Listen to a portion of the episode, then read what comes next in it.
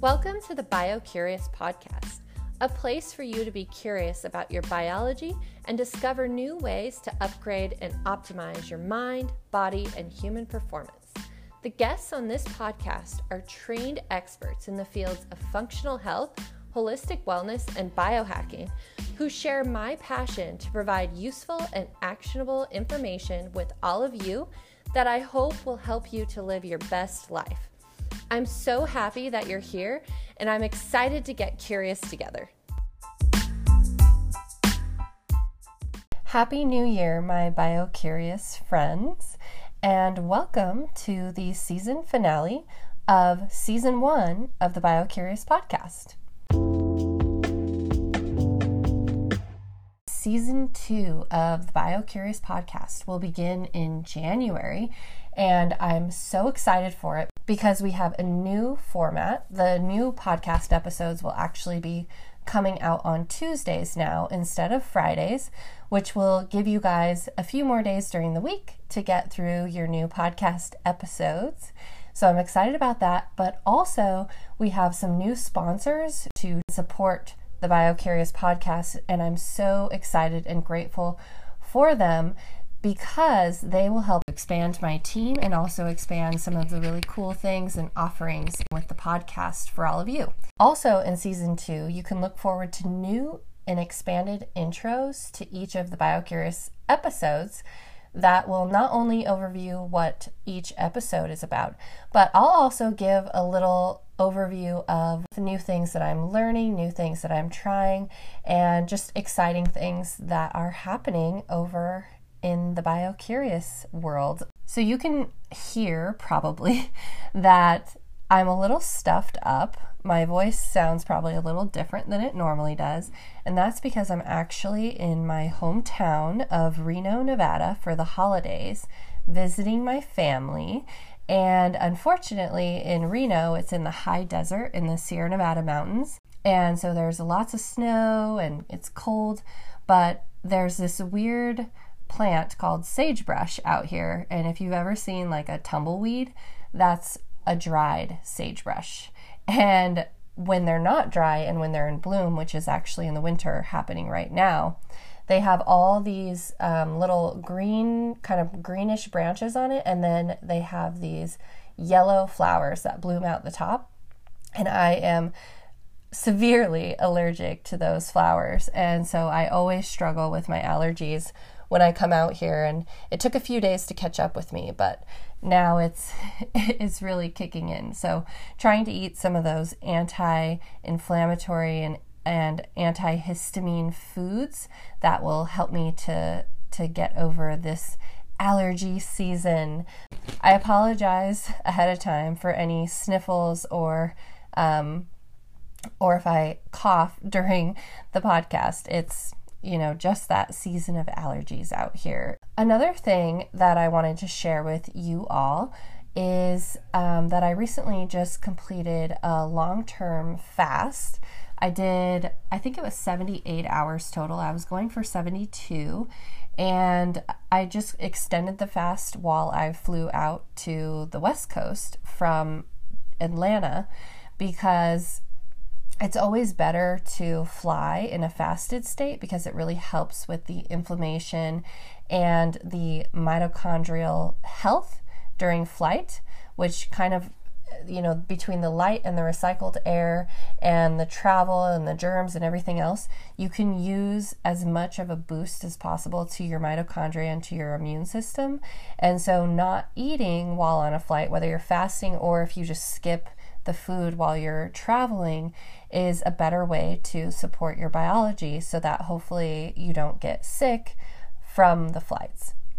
And it will also just help you to feel better, along with, you know, blocking out the blue light and grounding when you get to your location and drinking plenty of water while you're flying and keeping hydrated.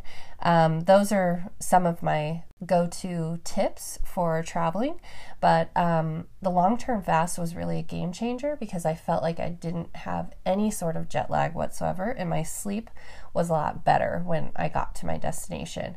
So I recommend for you guys to try that next time, especially if you're a fasting pro or if you intermittent fast regularly. Try to extend that a little bit during your next travel period, and hopefully that will help you as much as it did me to feel better. I'm also going to have a few posts that um, might be out by the time this airs about intermittent fasting, a little guide to not only how to how I do it and how and what the benefits are during each milestone. So for instance, at 12, 16, 24, 48 hours, and 72 hours, there are changes that happen metabolically that really support your biology. And so I'll overview kind of all the benefits and the timing of a fast, and then I'll also provide you with some tips on how to get through a long term fast. So you can look for that. That's also in my newsletter that will be going out on the 1st. So you can check it out on the newsletter, and then there will be a couple posts on Instagram on biocurious underscore Kayla. You can also find the new Biocurious podcast Instagram page, which just launched, um, I think, two weeks ago. All the episodes are up on the page, and all the new episodes will be posting there. So if you follow that page, you'll always get a notification when the new post is out. And it's also a great way to link up with the guests who are featured in each episode because I'll always link their social media in those posts as well. So, for the season finale, we'll go ahead and get into it now. And again, let me know how you like the new intro. It's kind of open format now, and I just want to provide all of you exactly what the information that you're looking for. I thought I would wrap up this season of the podcast with a solo episode about yours truly. A few of you have reached out and asked some questions about me and my background and how I became a biohacker and how I started this podcast. And so I thought I would give a little background about how the BioCurious podcast came to be also, something really special in part two of this episode that I'm really excited about is my mom came on as a special guest and she shares her story about overcoming addiction and her journey in healing from addiction and trauma. And I thought it would be a really cool idea to include that in the season finale and um, an add on to my solo episode because it's an important part of my origin story. And you'll hear in that part of the interview that both me and my mom get a little emotional because she's really just been through a lot. And I'm so grateful that she was brave enough to offer up her story and her knowledge for all of you. So I hope that you guys enjoy this episode. I guess we can start all the way back from like my family history, which will give a little more context to who I am, where I came from, and um, and how I got into biohacking originally. So, I'm originally from the West Coast, as you heard in the intro. Um, from Reno, Nevada. I was actually born in Roseville, California, and then my family is all from the Bay Area and we moved up to Reno, which is in the high desert, the Sierra Nevada mountains. It's a gorgeous mountain town, um, also known for its gambling and um, and a, a, lot of culture around drinking and partying and that sort of thing as well. So it comes with its with its pros and cons, but I grew up in Reno, Nevada. My family didn't have a lot of money growing up. I have um, three siblings, so I'm one of four, and two older sisters and a little brother. And we pretty much always struggled growing up um, financially, and we didn't always eat the best things, and we didn't always live the healthiest lifestyle. And it's just because my parents didn't really have that education. Um, even working out wasn't really the culture when my parents were growing up. And as far as nutrition goes, everything that my parents have learned about nutrition has come from me later on in life. And so growing up, I ate a lot of like hamburger helper, mac and cheese, hot dogs, you know, white Wonder Bread, that sort of a thing, canned all mostly canned veggies because they're a little cheaper and easier, and and a lot of um, top ramen and stuff like that. And now it's really cool to see that um, transition that my family and my parents have made since then based on what I've learned and shared with them. And now they they pretty much all eat more of like a paleo lifestyle similar to what I do. So I'm really proud of them for making that transition later on. But that kind of laid the foundation uh, you know what you eat when you grow up kind of lays the foundation to a lot of aspects of your health as well as the culture that you grow up in. And so, my family, you know, we dealt with a lot of struggle financially, but there's also a lot of mental health struggles within my family, both both on my mom and dad's side. And a lot of addiction kind of comes along with those mental health issues. From my biological dad's side, I was actually raised by my stepdad. My biological dad had a drug issue and he also had a, a major brain injury when I was really little. And so my mom left him because of, you know, the, the drugs and the drinking and all of that when I was born. And when I was two, she met my stepdad, and that's who actually raised me for my whole life. Thank goodness. Um, but my biological dad, right around that same time when I was like two or three, he got into a motorcycle accident, and actually his skull got run over by a semi truck. And he was um, in a coma in the hospital, and once he he recovered from that, he was never really the same mentally, and the the drug issues and the and and everything just got worse after that, and um, and then basically from there he ended up spending the rest of my adolescence and even into adulthood in prison. And he would go he would just go in and out of prison because of the the drug issues and all of that I kind of always had that going on in the background, but my mom kept me pretty um, removed from that. And so I'm really grateful that I had her to kind of protect me and buffer me from a lot of that stuff. But it, it was always kind of there. And, um, and, and so my mom and my stepdad raised me with my two stepsisters and my half brother. But I also have an older half brother from my dad's side, my biological dad's side. And he ended up going through the foster system because his mom died of drug use when he was very young. And um, and our biological dad was always in prison. And so unfortunately he just went through the foster system.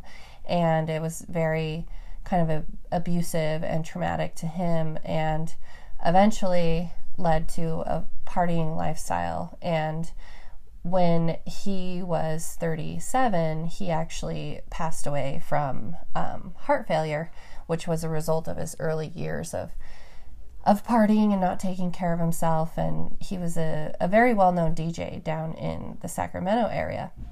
And so he, um, you know, had a, a messed up circadian rhythm. He would oftentimes work until 6 or 8 a.m um, doing you know the whole DJ thing with the party scene. And even if you're not drinking and doing drugs during that time it's still very taxing on your biology. And so unfortunately he didn't um, make it through that experience. Anyway going back to my upbringing um, while I was growing up I'm always kind of planted this seed that I was going to be a doctor of some sort. She always told me I was going to be a brain surgeon.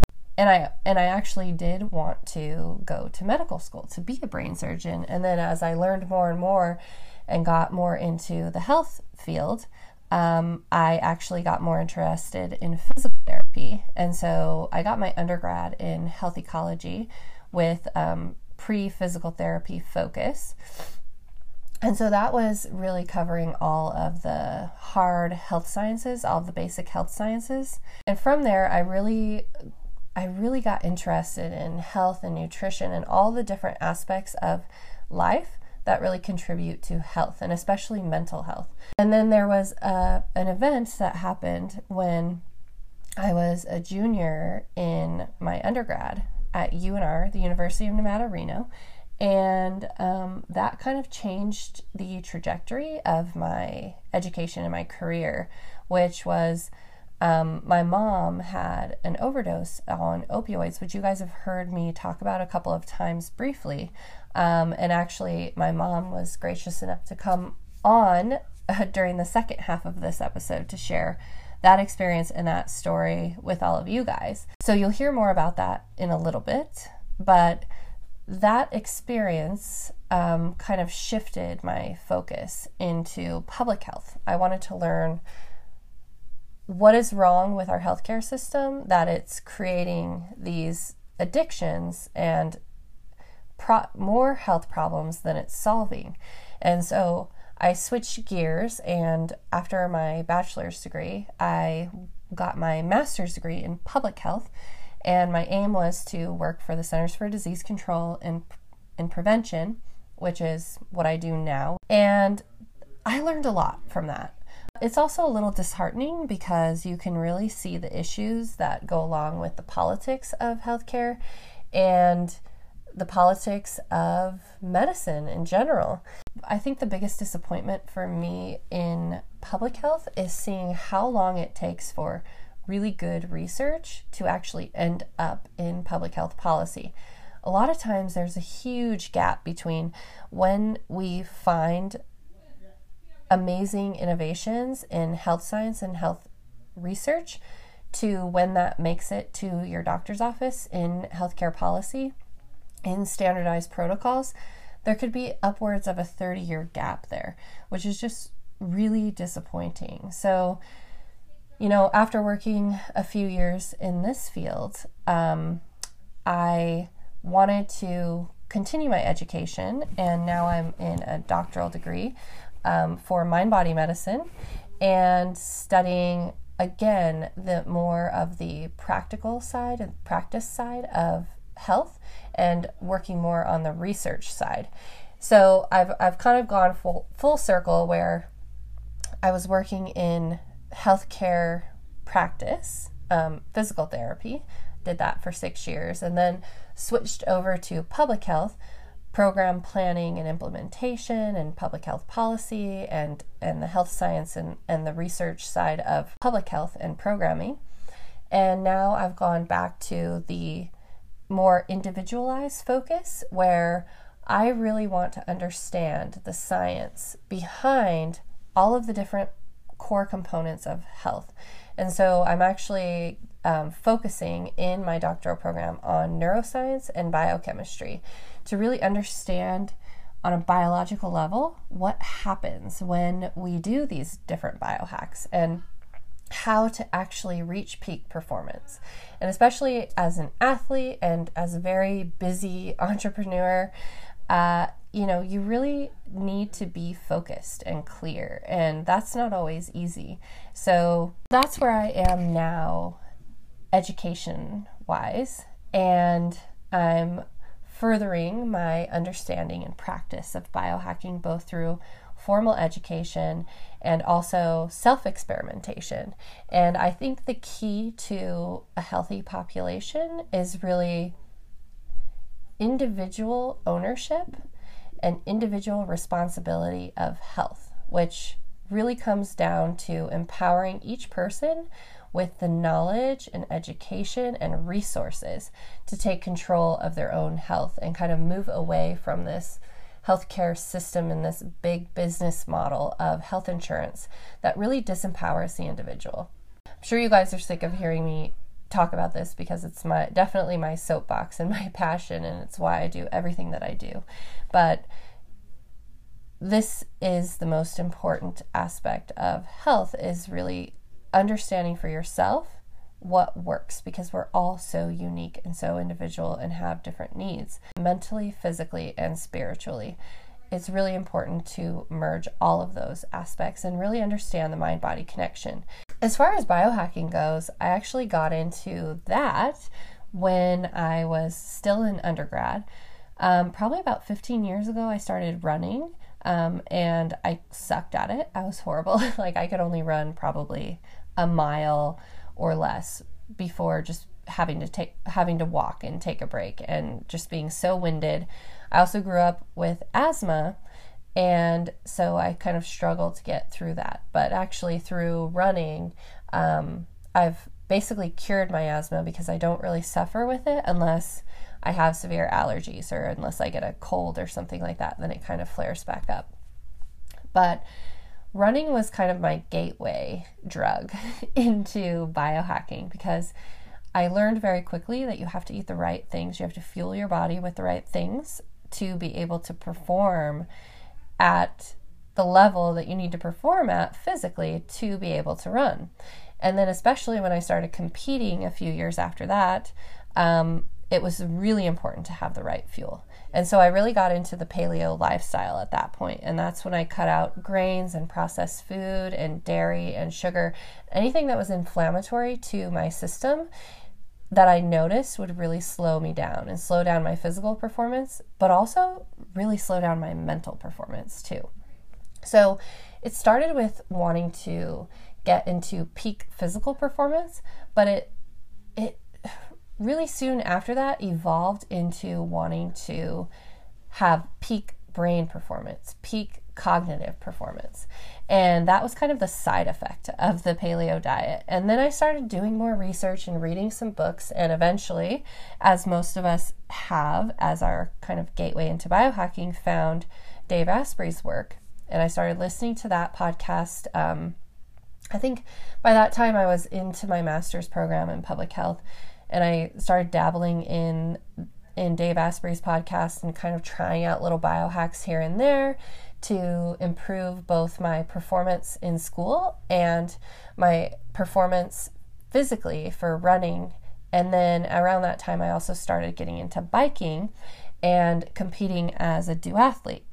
And now I'm actually on Team USA as a duathlete and headed to the World Championships this year, which I'm super excited about. And it's also kind of like dumbfounding that a normal person like me who started out not being able to even run a mile in my early 20s, and now I'm number eight in the nation in my age category for duathlon, which is just kind of like mind boggling, but it's just been a really cool evolution and experience. And biohacking is at the core of all of it. So it's been really exciting to kind of even look back and see my own evolution as a biohacker and as a lifelong learner in this field.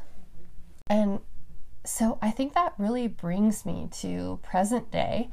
And um, actually, last year, this time, I had had a lot of requests from all of you to start a new or to start a podcast so that I could talk about and share some of the things that I was sharing through social media and through the internet about biohacking, but through a podcast platform. And through that platform, it's been such a learning experience because I've had the most incredible guests on the podcast that I'm so grateful for.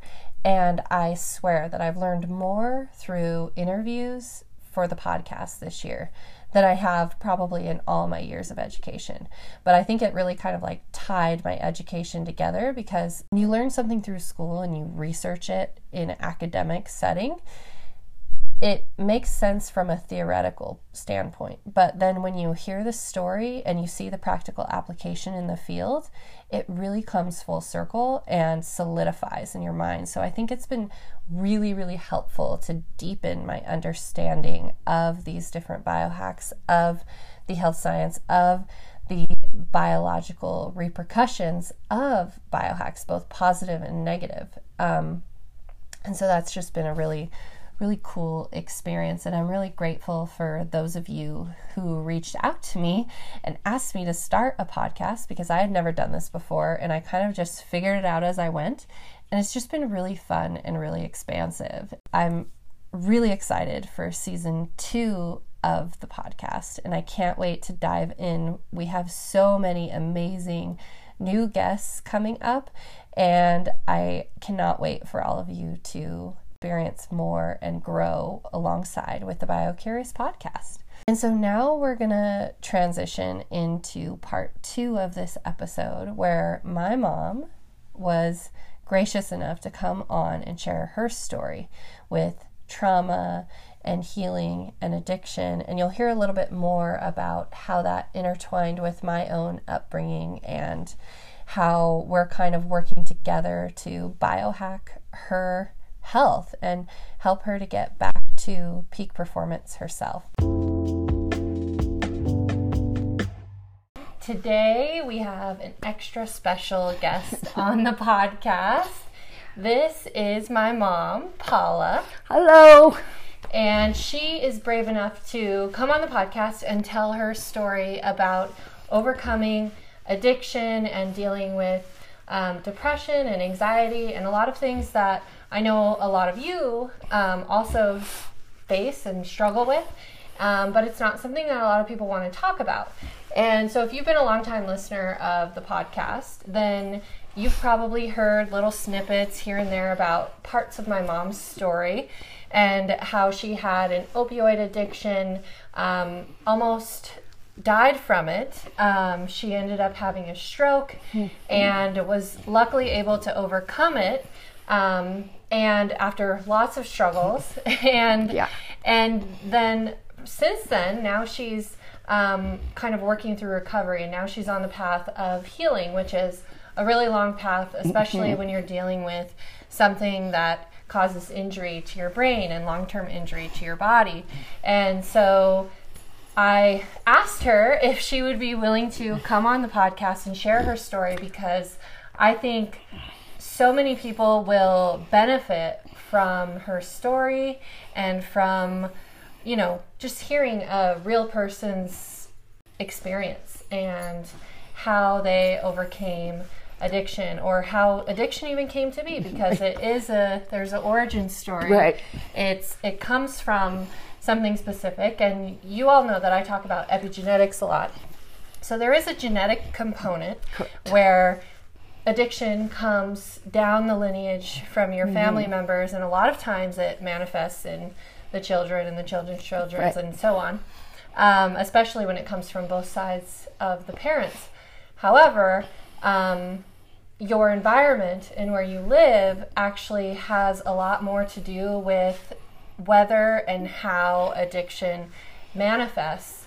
Um, for instance, for me, addiction is definitely on both sides Yes. of my family, both mom and dad, and throughout their history, um, you know, up the lineage. And luckily for me, it hasn't reared its head, but I think it has to do with the environment that I grew up in, which was a lot more stable than Right. what you grew up with. Right. And I didn't have as many challenges. Um, so we're going to talk about all this juicy stuff. and mom is going to share her story. And so I'm I'm really happy that you're Mm, thanks willing for to do having this. me. Yeah. Yeah. I think it's fun to have my mom and have Yeah. her included. And I'm spending the holidays here in my hometown of Reno, Nevada, where Mm-hmm. my parents still live. And um, and we thought this would be something fun to do. So, mom, Yes. first of all, uh, tell us a little bit about who you are, what you do, um, Okay. and then we'll get into your background. Okay. My name's Paula, and I've been married for 28, 29 years now to my fabulous husband, Gordon, which is her stepfather, but it's really her dad. He raised her. You did. So, um, yeah, so my story is, is I stay at home now. I try to, um, what, what do you call that when you, I can't think of the words. this is okay. part of it. this is part of it. I try to um, help somebody. You go out and donate your time. Yeah, she's a definitely a, a volunteer, and Yeah. advocate to help people. Right. And you know, uh, anyone who knows my mom knows that she's the person that would give the shirt off her back for anyone, and that also contributes to her story and what happened with her. And the struggle that she has even now healing because if you're always putting other people first, you it's really difficult to heal. Right. So, yeah, that's um, my story begins. I mean, when I was younger, I never had an opioid addiction. Yeah. I like had you kids. I had C section. It was never a problem, ever. And I never thought I would be here with this. And um, I think in the early 2000s is when I started having trouble with my neck. Mm-hmm. And that's where it all stemmed from right there. They started like throwing pills at me left and right and, you know, making them higher dosage, giving me more. I didn't know any better, you know? So I just took them the, the way they said. Well, unfortunately, I thought if if they're not working like this, maybe I should take a couple more. And that was the wrong thing to do, you know? Yeah. Well, then you build up a tolerance, and then you have what used to work when you took, you know, maybe 10 throughout the day turns into Right. 20, 30, 40. Um, you know, at the at its worst, like just I think people would would really benefit to hear how many pills do you think you had to take per day, like uh, pain pills? 20. Yeah. Yeah. Like a handful. Oh yeah. Yeah. But over the day, it wasn't like, okay, here's 20, I'm going to go down, you know? Yeah. But yeah, easily 20. Yeah. Yeah. And it pretty much ran my life. It's like I felt like if I didn't have them, I couldn't go on. You know, I felt like I couldn't go to work. I couldn't like take on the day, which is totally not me. Yeah. You know, I always just like hit the day head on. And that really took over my life. Yeah. So it was probably um, I was actually really unaware. It was my junior year of high of uh, sorry college when um, when the overdoses happened. That's where like the peak of everything. This is when it all came to a head. Um, but before that, this had been going on for a few years, and just because my mom's like a really kind of like high performing person and always like really energetic and go go go, um, it was a shock to me finding out that she had this addiction because I had no idea. She was still like going to work, she was doing everything. There were like mood things that I noticed her and I were fighting a lot, which also had to do with me being a teenager, but also with her, Right. you know, being uh, having Mood swings, swings and all from kinds of drug. things. Yeah.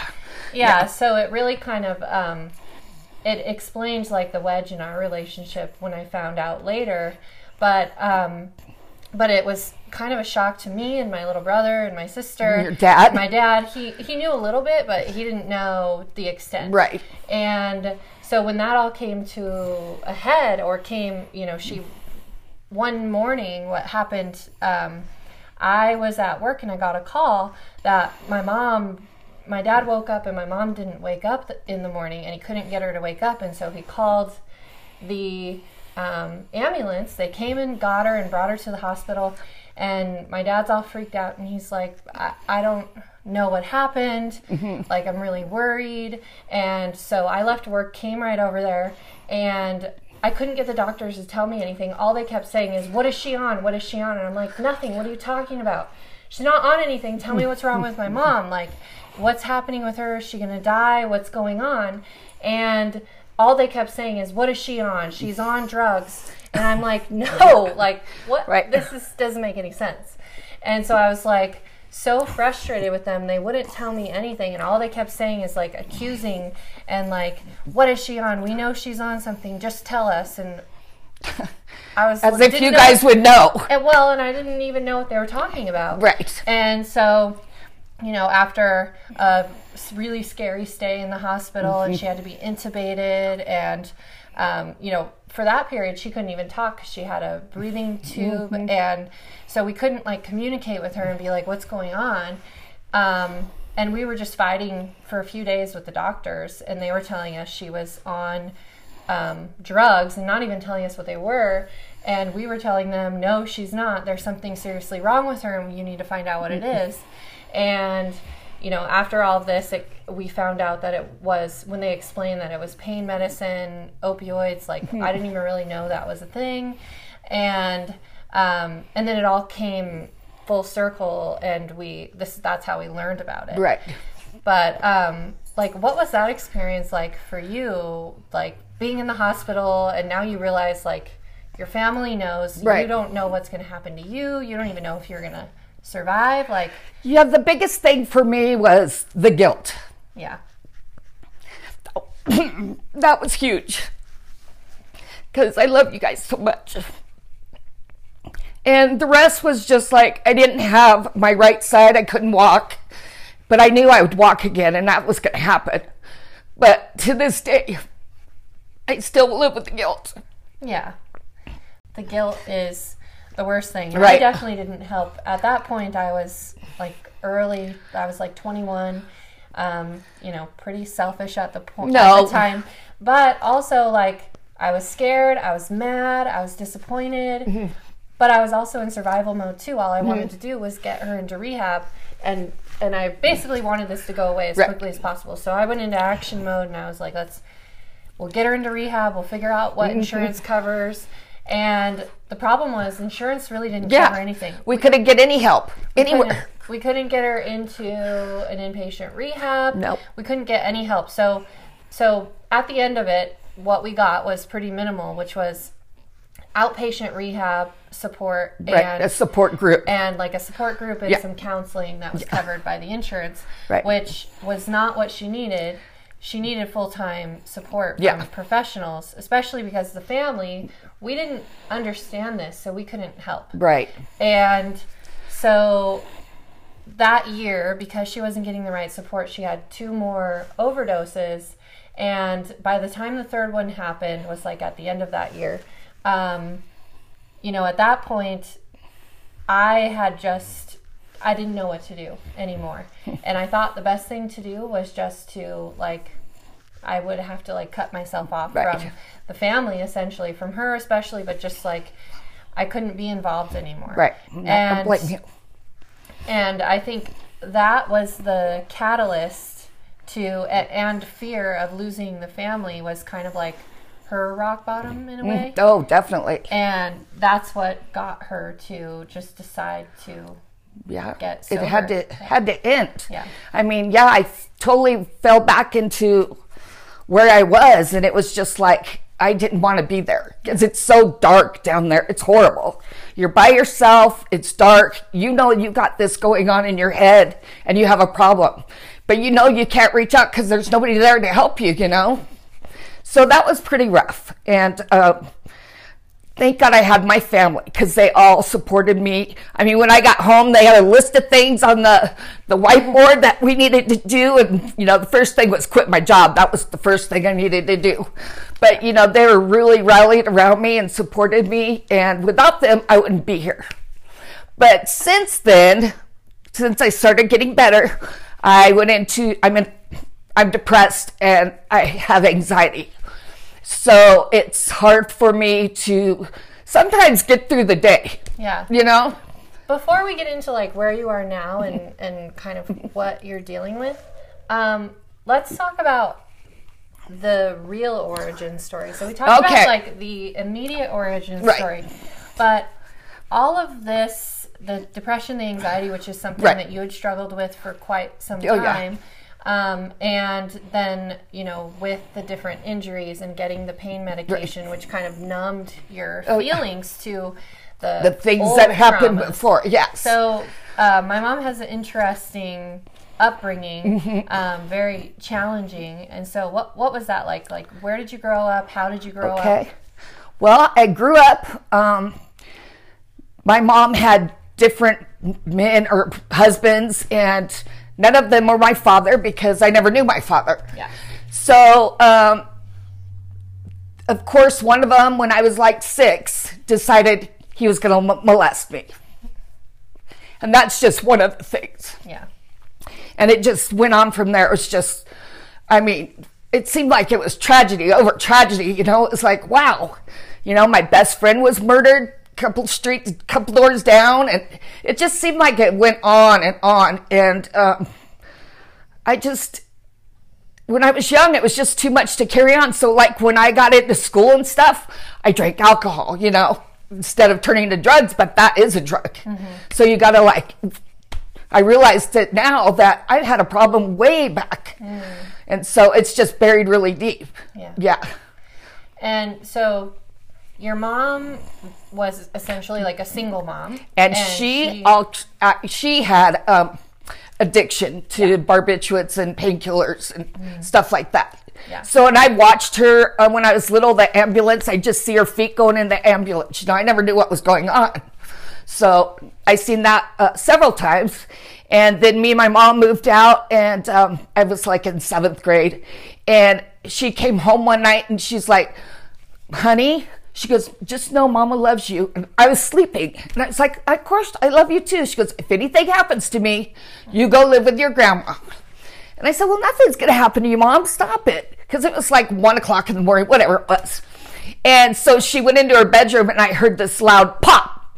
And I got up and I ran in there and she had shot herself. So that was another thing. It just like went on and on, you know. But that isn't how she died. No, she died of an overdose. So, how old were you when she shot herself? I was probably 10. And then, and then the addiction. She she recovered. from Yeah. that. She was supposed to be, because she had the addiction the whole time I was young. Yeah. And then she was supposed to be getting better. I was living with my grandparents. Then when she shot herself, I had to ask my grandparents if I could live with them. And so I did. And, and she was supposed to be getting herself together, getting a real estate license and all that stuff. And then one night the phone rang and grandma answered the phone and I'll just never forget that curdling scream. And that was it. You know, my mama was gone. So, yep, that was a big one. So, Yeah. So from there, you lived with your grandparents, which mm-hmm. were my great grandparents. Yep. You guys lived in the Bay Area, yes, and you were in high school then. I was. Well, I moved there when I was in seventh grade. And then I went there and graduated high school. Okay. And How old were you when your mom passed away? I was 12. Okay. Yeah. Yeah. And so I never met my grandma, but I knew my great grandma and my great grandpa, who's still, Still- alive. Yeah, he He's to outlive all of us. Yeah, he's a he's an old school, hardworking man from Oklahoma. yeah. Yep, and just uh, he'll be around forever. Yeah. He's a good man. yeah. Yeah. So he raised you, but how was that difficult? Like how how was it living with your grandparents? Oh, it had its challenges, believe me, because there was like that disconnect from my age to their age, you know. They didn't understand how kids actually were. Yeah. You know, so that was difficult for sure. And then my grandparents were moving to Oklahoma and they said, you can either come with us or stay. And I was 17 and I said, I'll just stay. So, and that's when I left home. I've been out on the, sh- out on the, on the street, on the street. not on the street, but yeah, I've been out on my own since then. Yeah, so you moved in with your neighbor at the time, Mm-hmm. which was your best friend's mom, and um, and that was actually my grandma, Right. my other grandma, Grandma Jensen. growing up, and um, and then you lived with them to finish out high school, Mm-hmm. and then from there kind of moved out on your own Right. but um, in high school i think from from this situation and from how you what you saw growing up i think that affected your choices in partners Oh, from there big time. so talk about that a little bit like what who were your partners and like how did how did that all go because i know that you had some challenges with I different did. I didn't feel that I was worthy enough. Yeah. I always had these men or boys, I guess, that would um, hit me and hurt me. I mean, and that's I went through that forever, and um, even with her biological father, I went through that with. But once she was born, we were out of there. And then I met Gordon, which is your dad now, and he's been so wonderful to us. Yeah. But I tell just the men that I went through, I thought, wow, I had to go through all those guys just to realize what a good guy Gordon is, you know? yeah Because he's so good. when did you realize that you deserved better When I left your dad, yeah yeah. When I had you, we needed, we both needed something better. And how old were you then? 24, 24. And you were with my dad Right. for how long? nine years. and then you met. And then after you left, you were single for a Mm-hmm. Yeah, I lived with your Aunt mom. Bonnie. Yeah, lived with my aunt Bonnie, which was fun. I remember some of those times, or at least through photos. It was. it Yeah, was we had fun fun. Her and her Magna Doodle. Yeah. Uh, and then you met Dad, my stepdad, but my dad. Mm-hmm. yeah. He Uh, lived across was- the street. Yeah. Yeah. When I was two. Yeah. Yeah. And and then um, and then we all moved in together, but with my new dad came new sisters. Sisters, yes. So I had two stepsisters, and they had come from a very challenging Mm-hmm. background as well, um, with some different different aspects of abuse right. and um, you know everyone Yeah. at this point was pretty poor. Right. Yeah. You know, uh, well, growing up, we didn't really realize that we were poor. We just thought it was like normal. So yeah, no, we we may have been poor in money, but we were rich. Yeah. Because we had each other. Well, one thing that I've talked about before to you guys is that my mom always made Christmas like a huge deal. Mm-hmm. And so we'd always have like tons and tons of gifts and mm-hmm. it, all the decorations, and no matter how little money we had, it was always like a huge special Yep. thing. And so it was always like the, the best times. Right. Were always around the holidays. I love Christmas. Yeah. Yeah. And I've passed it on to you and Sherry and Mm-hmm. and you guys I, I know you enjoy it. You're my Christmas baby. You do it all the time. You do it up like mom does. So yeah. yeah, so anyway, so that's I mean, my life is pretty boring. Like right now though, I'm just like trying to get through this um, depression thing and um, that's been really hard and I'm still trying I'm still dealing with it. Yeah. So, what is after you were able to overcome that period Mm-hmm. of using opioids? Um, what was the road to recovery like? I know that there's a period where you have to transition onto a different medication, which isn't An opioid. you it isn't an opioid, but it's still Uh-huh. not that much better, and it's still like you know, I had to like cut all ties with anything like Yeah. that. I had to like just go away and get my head together and do it for me and my family because that was what was important to me. Unfortunately, it has messed with my brain. The whole thing. I mean, my I can't think right, and I was a I was an um, office manager for many years. And after this happened, I lost everything. I couldn't work. And I mean, that right there just puts you in a tailspin because you can't like help bring some money in for the family or, and that was a real big part of my depression. Yeah. Well, my mom's always been like a big go getter. So at some point, she had three jobs. She was always working really hard, always kind of like the the star at work. She was always like getting the promotions and like being the leader and whatever she did. And then when she couldn't work anymore and her brain didn't work like it used to and she couldn't like you know crunch the numbers and do the different aspects of running a business that she used to do um, that really like took away her independence and her confidence. And so now i feel like that is just as much a part of your healing journey as Definitely. actually like healing your body physically and your brain physically Right. but healing yourself emotionally and finding a new way to be confident a new way to have independence Right. And I'm still working on that. Yeah. I haven't haven't got there yet. Yeah. But I'm trying. I every day I try. I try to do a little something more, you know. And maybe some days it doesn't work. And I may fail at it, but I got to get up and do it again tomorrow and try and try. I got to make this thing think. Yeah. Because it's it was broken. And um, through listening to your podcasts and seeing, you know, a doctor.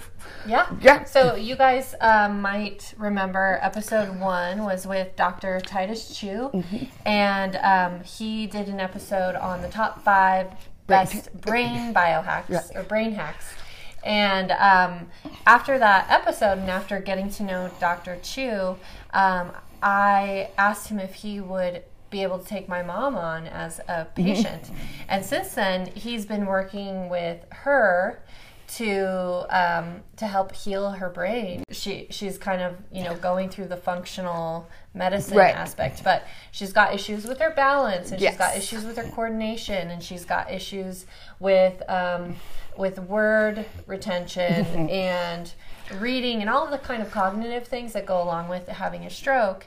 Um, that she's rebuilding. Right. And so he's been working with her on that aspect. And then she's also been working with a personal trainer Mm-hmm. to rebuild her strength um, and going to the gym. Yeah. And so, um, besides those things, like what are what are some other things that really are helpful for you? Because I know that you know addiction is not something that just goes away. No, It it's always there. it's always there. It's always so there. How do you deal with that? And then on bad days, like what is that like? Well, you know, I, I don't have bad days anymore. That's the good thing. And at first, it was like, of course, I wanted, you know. Yeah. And your your body goes through aches, and it just you get sick. It's horrible, and it's like i don't miss that at all. And I'm just sorry I had to go through all that to realize it. Mm-hmm. But when it when it was happening, I didn't know what was going on. I had never been through withdrawals or anything like that. And so when that happened, you know, my doctor was just shoving more, just take more, just take more, just take more. And it's like, and I, I just can't stand that. I just, I don't know, Western medicine Yeah. is horrible. Well, that was part of the reason why, um, you know, when I was a junior in college, all of this happened, and I really saw firsthand with trying to go through the insurance and get help for her that there's a major issue with our healthcare system. And so I kind of wanted to switch gears. I was going to be a physical therapist, which is, you know, a great career path and helps a lot of people. But I realized that um, you know there's more work to do in the healthcare like policy and healthcare programming Right. side of things. So I went into public health, and which has only kind of shown me even more. What the issues are. You know, um, working for CDC, they have a, a opioid program where they are trying to um, work on it, but they're only working on really one aspect, um, which is a big component, which is changing the prescribing practices. Oh yeah, So that was definitely um, part of my motivation in switching gears and working in in the health, the the program planning and implementation side of healthcare instead of the practice side of it.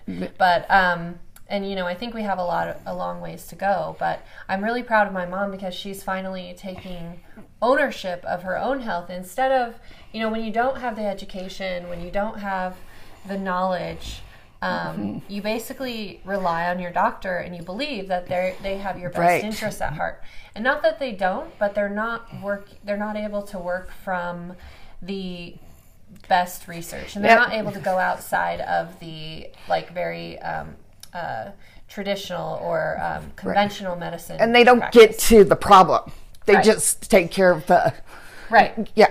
And none of her doctors, who, you know, when she was having these different pains and issues, nobody asked her about her upbringing. nobody asked her about her past traumas. No.